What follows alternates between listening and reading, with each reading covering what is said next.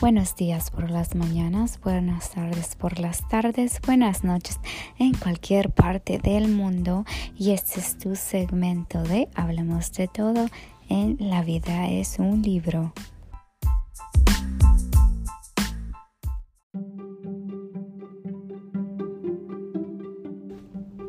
Quiero compartir con ustedes antes de empezar el segmento de ahora eh, para ver si podemos empezar un nuevo segmento los martes, que si bien puede ser martes de misterio o martes de confesiones, y estaré escuchando sus sugerencias en mi correo electrónico nadine190373 hotmail.com. También puedes encontrarme en Instagram como nadine1900.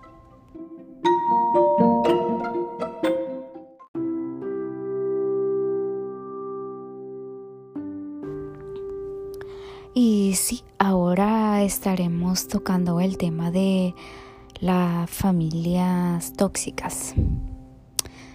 Un tema muy difícil, pero muy común en casi la mayoría de un núcleo familiar.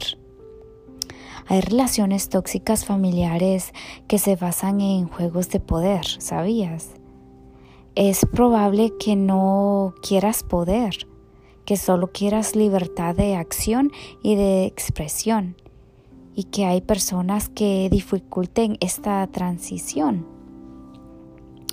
En estas situaciones debemos hacernos valer manifestando nuestros no puedo, no quiero o no estoy de acuerdo, sin temor es importante sentirse seguro de uno mismo, actuar con determinación y hacer uso de nuestras capacidades de elección. Además, cuando estamos en familia, sigue siendo de gran importancia pronunciar las palabras gracias y por favor, por supuesto, ya que con ellas expresamos consideración y amabilidad.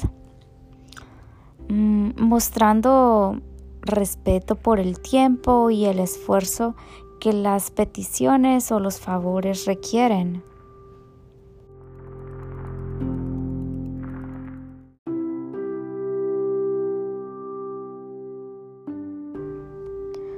Hay familiares tóxicos que pueden hacernos mucho daño, cada uno en la medida de sus posibilidades pueden hacernos la vida muy difícil con sus comportamientos y sus palabras en el núcleo familiar.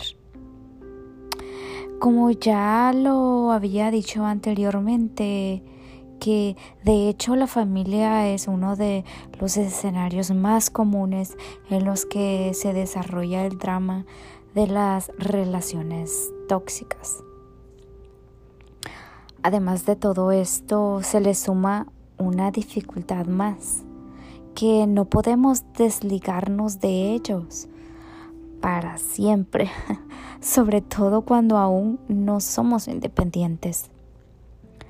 La familia nos viene impuesta, no podemos elegirla y esto requiere que, aunque no nos guste, nos tengamos que adaptar a ella si queremos permanecer en el grupo familiar. Suele ocurrir que, que no nos veamos sometidos a ciertas normas dentro del núcleo familiar y que eso nos ahogue.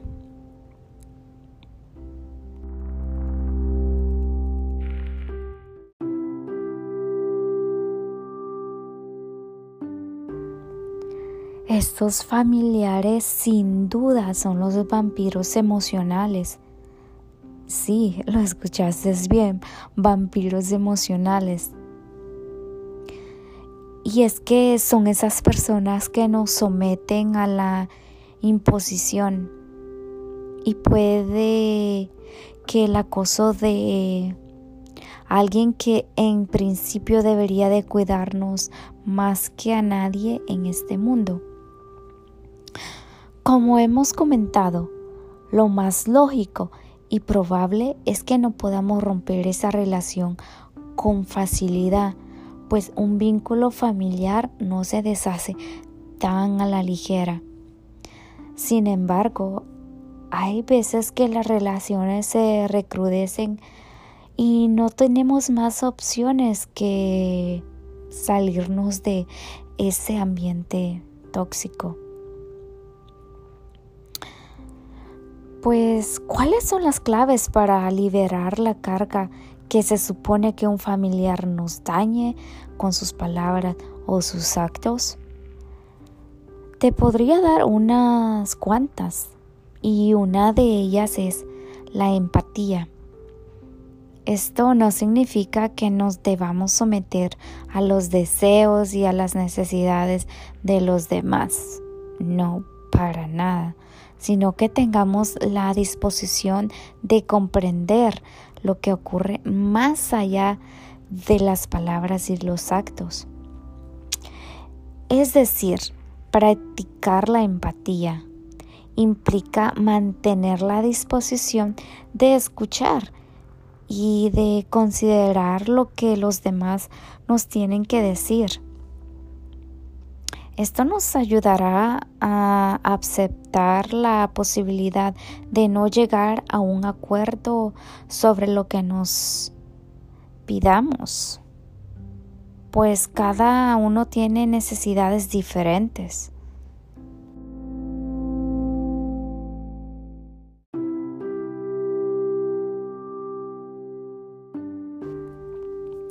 Y por supuesto que en estos casos debe de existir un pacto de respeto al desacuerdo, algo que facilitará la convivencia. Esto es, tú quieres algo que no es compatible con lo que yo deseo. Aceptémoslo y sigamos. Respetar la intimidad y el espacio de cada uno es muy importante. respetar al otro significa aceptar que el no sea la respuesta, tolerando así la frustración, aunque parezca injusto. No nos podemos permitir eso de donde hay confianza da asco, ya que la intromisión da lugar a grandes conflictos familiares.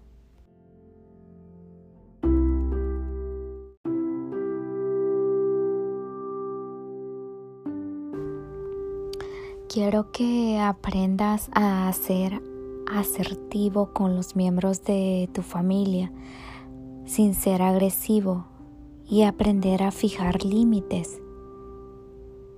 Esto es lo que te dará lo que necesitas, la libertad de expresión y que rompa esas cadenas en las que tú mismo te has hecho preso. Y esto para lograr la estabilidad que tanto tú anhelas. Lo primero es no negociar con tu dignidad Tú debes ser quien pone las condiciones de respeto y cordialidad para que la relación que tú quieres fluya. Después que entres, en este intercambio de efectos y deseos, debes de hacer el primer trato contigo mismo, en el que tu bienestar emocional y tu tranquilidad premien por encima de todo. Una vez hayas establecido estas reglas contigo mismo y después con este miembro de tu familia con quien deseas llegar a una relación armónica, es necesario iniciar un diálogo pausado y se puede decir que hasta amoroso. Primero expresando lo que te molesta y cómo te hace sentir.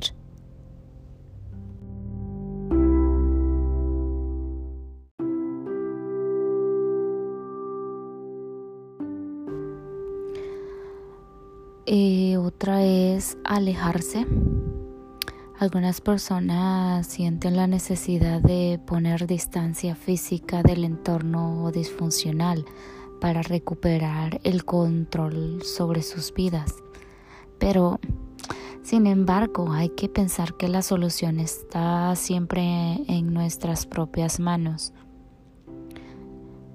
En un cambio de actitud, respeto, de ese entorno.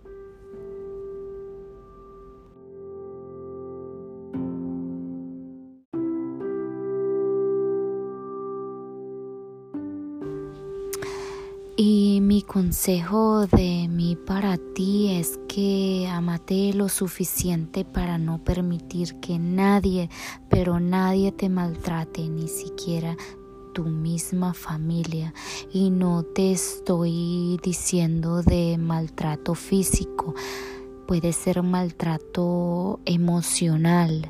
No dejes que nadie nadie te pisotee y siempre pon tus barreras y aprende aprende a decir no Espero que te haya ayudado un poco este segmento y también recuerda que puedes agregarnos a tus favoritos.